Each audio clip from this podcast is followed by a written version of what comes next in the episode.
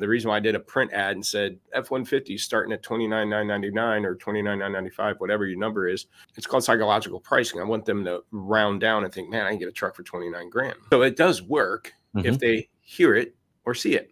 Problem is, they're not buying cars off print, radio, or TV anymore. They're going online and they've got a budget. And especially this economy, they're going to say, I want a 30 grand truck, and you're not going to show up for that dollar. So it's not worth the loss.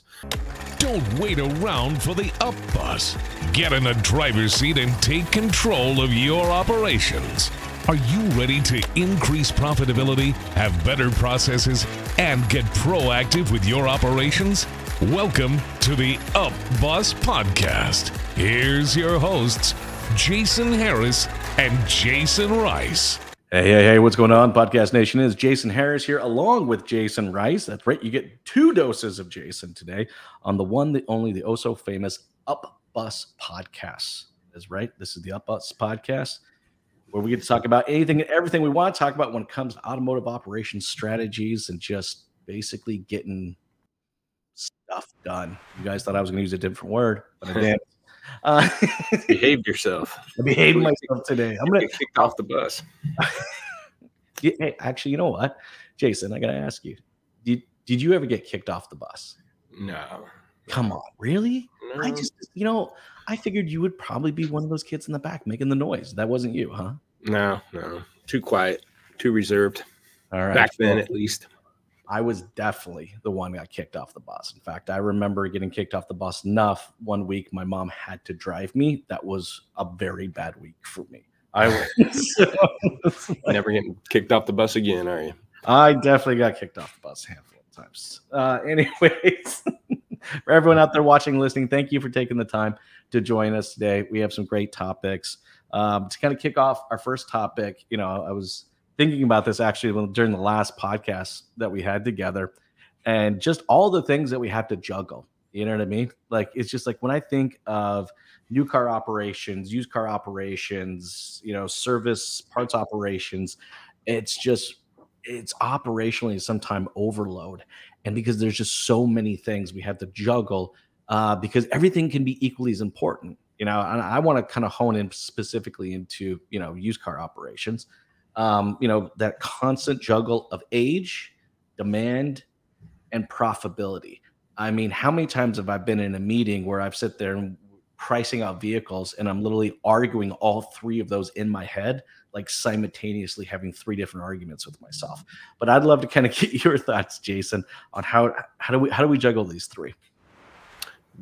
Well, I think what we always talk about is the first 30 it's just to me it's that um, matter of fact it's our second core value with the dealership first one being putting dealers first for our company putting dealers first and then the second core value is uh, first 30 everything that we do to build out or everything we help dealers with is has to help them increase the amount of cars they sell in the first 30 days i think if you just focus on that. Okay. What percentage of your sales are going out the first 30 days? When's the best time to make the most money on a car? It's when it's fresh. Okay. Do you mm-hmm. want to increase or decrease the odds of it selling while it's fresh? We want to increase it. And then if you can get 60 to 7% of your 60 to 70% of your sales in the first 30 days, and we have some dealers doing 80% of their sales. If they sell 100 cars, 80 of them are going to be less than 30 days old. And that's where the profit is. And that really minimizes any cars bleeding through, becoming aged, and it helps maximize gross profit potential. It, it's as easy as that. Uh, I should say it's as simple as that, but it's not easy. Uh, it's simple, uh, but not easy. And so once you focus there, there's all these other um, connectors that, uh, you know, it's, a, it's like a, uh, roots going down. It's if not why okay is it my average investment went up i got too many trucks not enough intermediate car what's throwing that off and but that's the one area that when you can control and focus on that will impact the rest does that answer your question i guess? No it does. I mean i'm thinking about it you know it's like if I, you know like i said i've had these three arguments simultaneously in my head right? When i go to figure out a pricing on a vehicle or something along that lines. It's just like I have an age uh, argument, I have the, the, the the demand argument because I know there's a lot of a lot of dealers out there are using companies like vAuto and other solutions out there that are able to identify demand and days of stock and so on, you know, and then just the overall profitability with it. But I hear what you're saying. I hear what you're saying. If I'm if I'm focusing on age and demand, the profitability is always there. But here's where I always kind of trip myself up. I guess I get tripped up in the demand portion, right? You know, because it's like there's there's there's demand that let's say I have a vAuto's type tool or something along that lines. Let's call it, you know, an industry analyzing solution. All right. So there's it's showing me what the demand is out there, but then you know, there's my own demand at my dealership, right? So Yeah. it's which which, which which little voice in my head do I listen to? Yeah, I know, and that's um, you know when we. So, the hard part is is a lot of dealers, especially since COVID, when it comes to used cars, Mhm. they've cut back on purchasing vehicles because again, what was available at the and a lot of dealers, if they went from 150 cars on their lot down to 60 or 70 cars on their lot, a lot of it had to do with the fact they stopped buying and they just deal with trade-ins, and so they have less inventory. So my point is, when, when you're dealing with with your inventory that way, like there's a lot of dealers I go in and we talk to that. Oh, we don't, we really don't buy cars. It's mostly trades or you know service drive or private party acquisition. Um, you can't control what you trade for, so you might be trading in cars that have little to no demand. For sure. But I also think consumers are more open in today's market, and the fact that I think they're more segment and price loyal than they are brand or make model loyal. Mhm. They might have a few in, in mind that they like or want to have, but if they can't get that or sold out from underneath them or they can't find it, I think they're going to say, Hey, I want a large pickup truck around 30 grand. What can I buy? And I prefer this, this, or this. Um, and so I think when it comes to managing, it, it depends. If you are acquiring 80% of your inventory and you get to pick and choose what you're going to buy and how you're going to buy it, obviously you want to buy those cars that have demand. But Well, let me ask you that. What is a good mix? Because I, I, I look, I, I, I hear what you're saying, right? Like, I mean, I would say I first started operating my dealership that way. It was just whatever came in is ultimately whatever we sold. Then I got more involved into the auctions and I started buying things I actually wanted. Like, what's what would you say is a is a good mix? of purchase to trades, Yeah. well, it's going to all de- depend. You had Mitsubishi stores, right? Yep. you ain't trading much, right? so you're 80% uh, buying, right? But if I got a high high volume Toyota store and we're leasing a lot of cars, we have good service retention and customer retention, I probably don't have to buy nothing. So 90%, 95% of my inventory is trades. So it all depends. If you're an independent dealer or a used car independent dealer, you're not getting a lot of trades. Mhm. If you are, they're cars you're probably wholesaling because you're selling a a 16 and you're getting a 11 traded India that's you know worn out. So um, it all depends, and basically all you need to know is what that number is. If you're at 30% purchases versus trades, just try to improve it. Okay, Mhm. trades are easier to sell, better gross profit, less likely to get aged. Um, you got a story behind it. So the more trades you can get, the better your inventory sits. But you just got to figure out where you're at and move from there because each store again is going to be different based on its profile. Um, and so I, wouldn't get tied up in, well, you know, Jasen says I should only have, you know, I should have 70% trade ins. Well, again, being a Mitsubishi store that sells 10 new Mitsubishis or a Fiat store, you know, there's only so much business you're going to do to get trade ins on a new car that way that um, it's just not going to be successful then. Just know where you're at and then try to improve it. And then let's kind of go into a little bit farther, kind of deeper down the rabbit hole of profitability, right?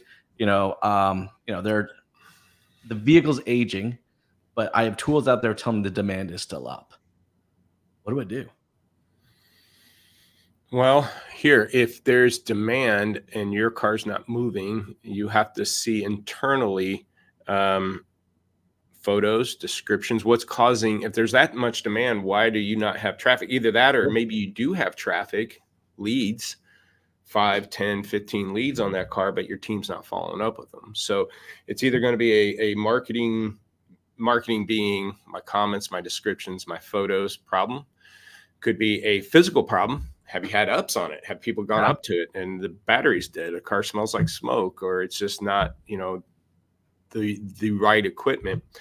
Um, but if it, if it's that, then sometimes price has to overcome it. So then that's the next element. Is it a pricing problem at that point in time? Am I just too? Am I asking too much? Um, Well, and that's that's a perfect segue kind of to our next topic because we're going to start talking about pricing strategies, right? Mhm. You know, I, I think too often when when when we think uh, pricing strategies, you know, a lot of people are assume that we're talking about profitability, age, and demand. But I don't think that's the only type of pricing strategies out there. Um, you know, I'm I, I see, you know, um, let's call it, you know, some of the more progressive dealerships I've worked with who, you know, who really understand, you know, their conversations and how many times the phone is ringing, how many ups are coming in, how many leads are coming in through the website. That you know, yet you know, you keep in a mindset of pricing for age, demand, and profitability, but then you're also pricing to maximize leads and days on the lot. Um, so you know, I, I wanted to go a little bit. We've talked about this a couple times, but I wanted to go farther down this rabbit hole of pricing strategies. Is not just always about profitability first. Profitability is the byproduct, I guess, of us moving it. But you know, let's. I want to get your thoughts. Pricing strategies that maximize leads and days on lot. Well, my first go to would be what I call flat pricing, meaning you're going to price a car at a flat number like 20 grand, not 19,995 or 30 grand or 31,000.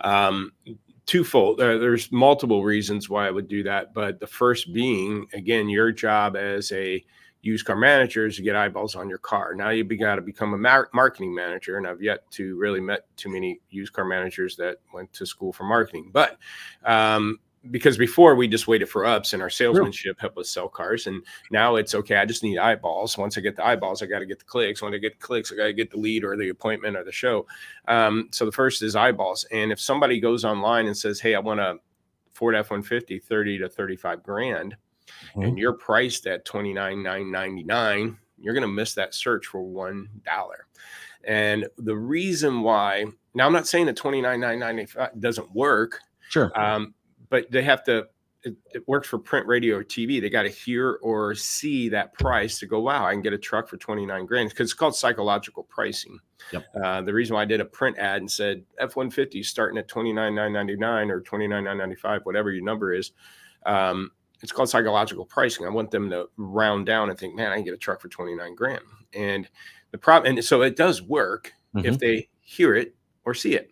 Problem is they're not buying cars off print radio or tv anymore. They're going online and they've got a budget. And especially this time of economy, economy they're going to say i want a 30 grand truck and you're not going to show up for that dollar. So it's not worth the loss. Second thing is uh, another strategy on it it would be what we call priming the car if i go into my inventory tool and i say okay market average is 30 grand it's day one i want to put it at 30 grand and the problem with that is your photos probably aren't done yet and it's not fully lot ready yet and so you're going to get a lot of eyeballs on your car because you price it at 30. That's a, a common search. Problem is, no one's clicking on it or coming in because you only have your five temporary photos and it's not the best. And then by the time the photos and stuff are done, you probably have to start adjusting. You start dropping the price, and now you missed all the eyeballs. So the first, second strategy is is what we call priming the car. I went put it at thirty thousand out the gate. I put it at thirty thousand five, and I like five hundred dollar or two fifty increments because a lot of people say, if I do thirty grand, then what? If I got to drop the price, do I do a hundred? Do I do? So I do five hundred.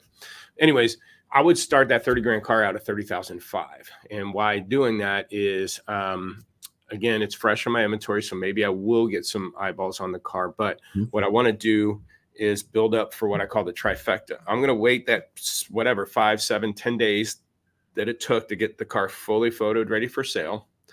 So 30,005 day one. By day seven, let's say it's fully photoed, ready for sale. I'm going to drop it to 30 grand for the trifecta. The first one is I get that 30 grand sh- shopper, Mhm. right? That's one. I'm going to get my full, full full set of photos, so they're going to actually click on it and pay attention to it. And then the third thing is a lot of these websites will give you a price reduced. All right, um, it'll say price reduced once you do that kind of adjustment on it. So it's say price reduced photos are there, and you're hitting this prime bucket, and now all of a sudden your car gets a lot more exposure that way. And then the third element to all this is if you're a negotiating store, think about it. If you guys negotiate, I know everybody tries not to, but what happens with the 29,995 is again, you're psychologically setting the customer up for a lower number. So when you come in to do a pencil and you uh, 29,995 plus doc fee or any in equity, and your first pencil's 31,792, the customer jumps out of their seat. Whoa, that's way too high.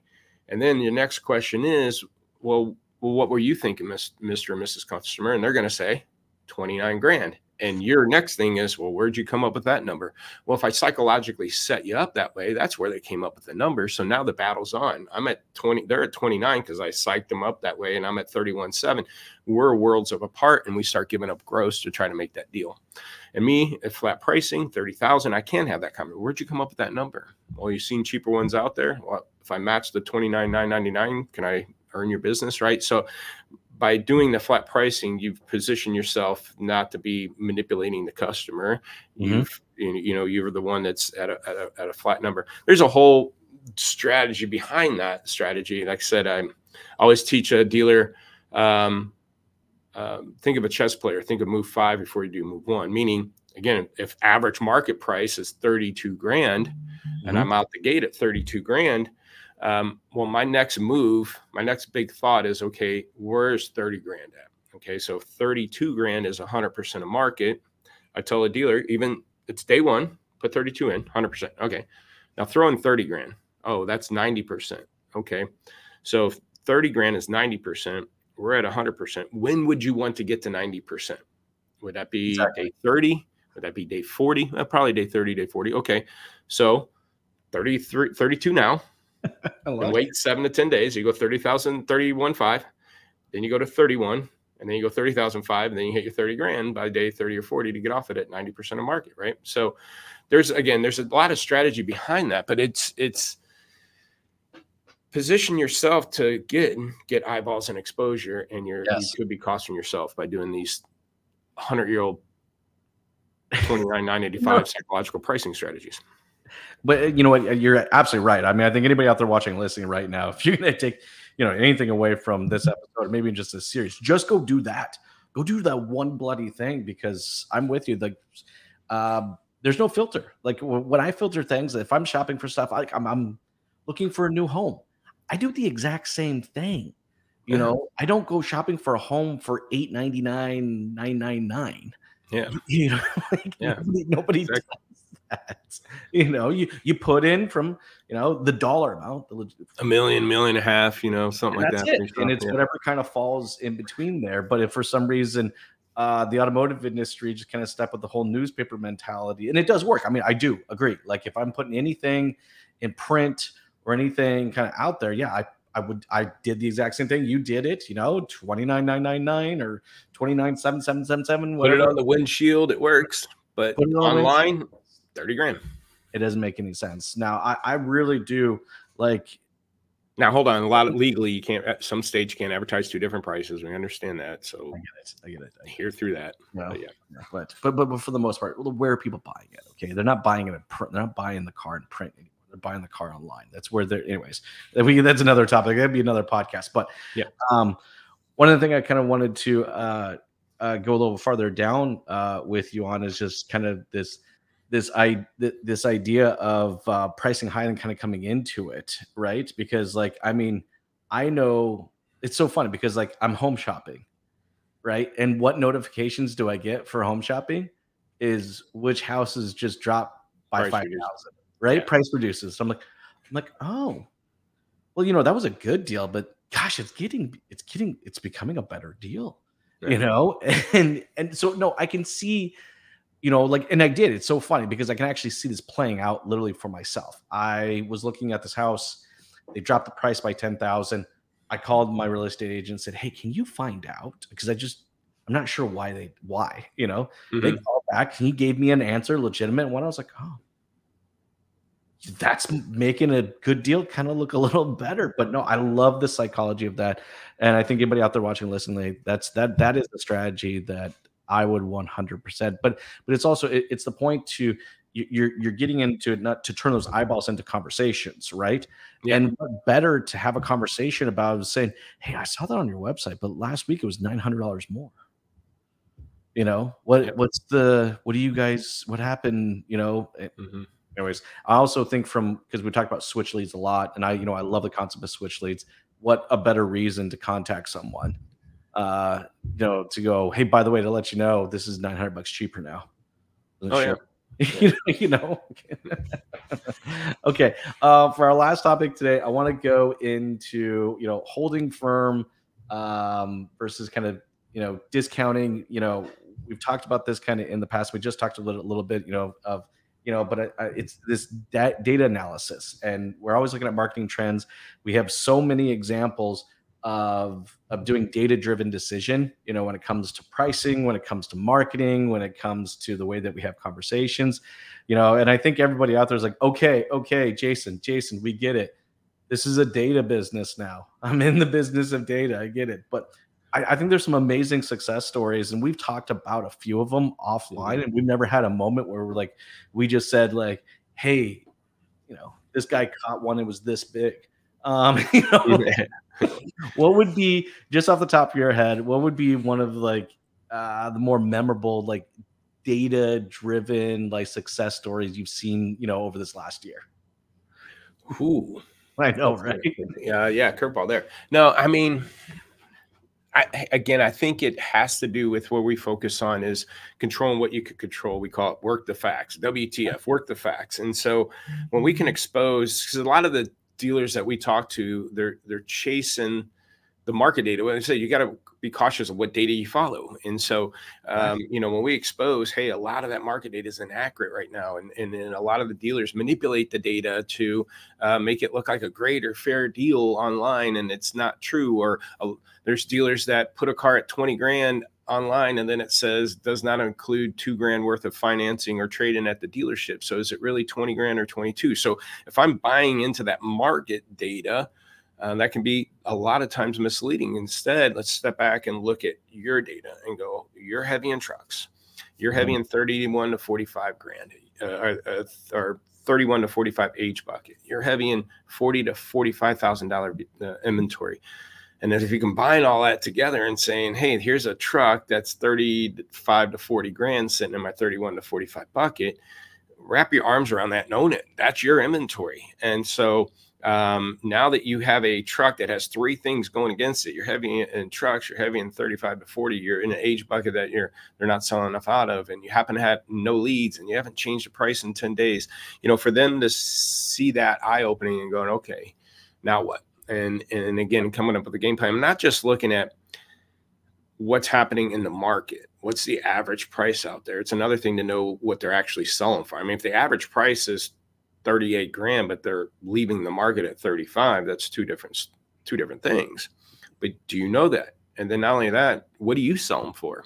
Do you sell them at 90% of the market because it's not a good car? It's a, you know, it's an Audi on a Ford lot, you know, that your team doesn't know or understand, and that might have to leave your lot at 90%. But if it's a Ford on a Ford lot, um, you might be able to sell it 98%, regardless of how the Toyota and Honda stores pricing them. Sure. So it's it, it's just getting dealers to kind of take that step back and trusting. Again, data's data's great, but you got to figure out what the source is. And uh so if you're chasing one source and not looking at the other, especially when it's your own, um, that's where I think dealers get caught, and that's kind of been the eye-opening thing. As you've uh, seen this last year, yeah, yeah. Well, I mean, a lot of dealers are reaching out to us right now because the market data is not working for them right now. It's just I can't keep up with it. It's changing too fast. I don't know what we're missing. Why why are our sales been cut thirty percent? And it's like, well, the market's shifting, but you haven't done nothing about it on your end. You're you're doing the same motions. So.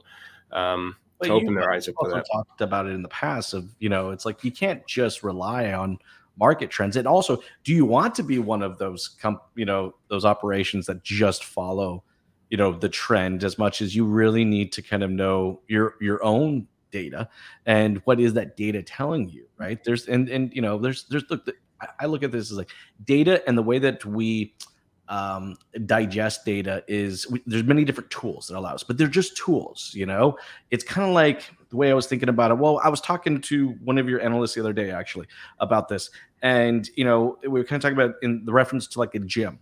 Like you go to the gym, they're just workout machines. That doesn't yeah. mean they do anything for you.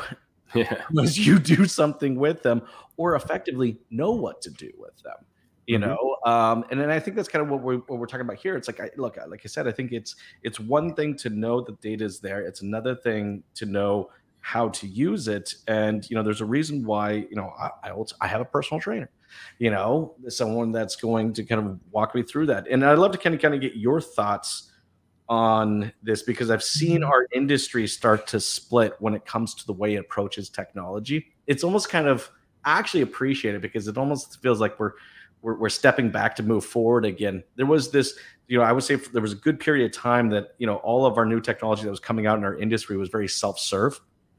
Here you go, like just eat this diet pill, take this take this diet drink, and you know your operations is going to be better, right?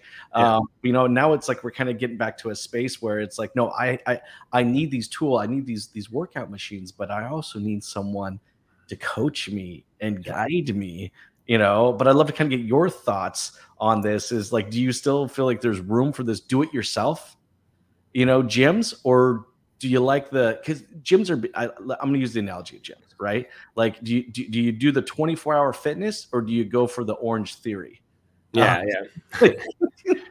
Well I, you know yes you need somebody to navigate your team with your team. I, well mm-hmm. here's the reason why. I mean again you go what was it, March of 2020? We're going on four years now of COVID, right? So think of what's the average term of a newer used car manager, or newer used car sales staff, right?